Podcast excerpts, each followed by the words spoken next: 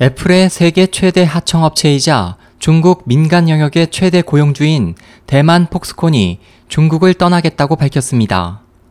파이낸셜 타임즈는 최근 이 회사 관계자의 말을 인용해 폭스콘이 오는 2020년까지 인도에 최대 12개의 새 공장을 짓고 100만 명의 임직원을 고용할 계획임을 밝혔다고 보도했습니다.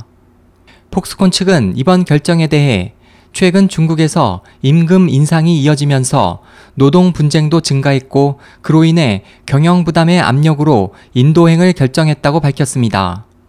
이에 대해 파이낸셜 타임스는 인도가 노동력은 값싸고 풍부하지만 인프라가 낙후하고 노동 규제가 복잡해 많은 걸림돌이 있을 것이라고 지적했습니다. 보도는 또 폭스콘의 이번 결정으로 최강의 제조업 국가라는 중국의 아성이 흔들리고 있다면서 글로벌 제조업의 핵심 축이 이동할 것으로 분석했습니다. SOH 희망지성 국제방송 홍승일이었습니다.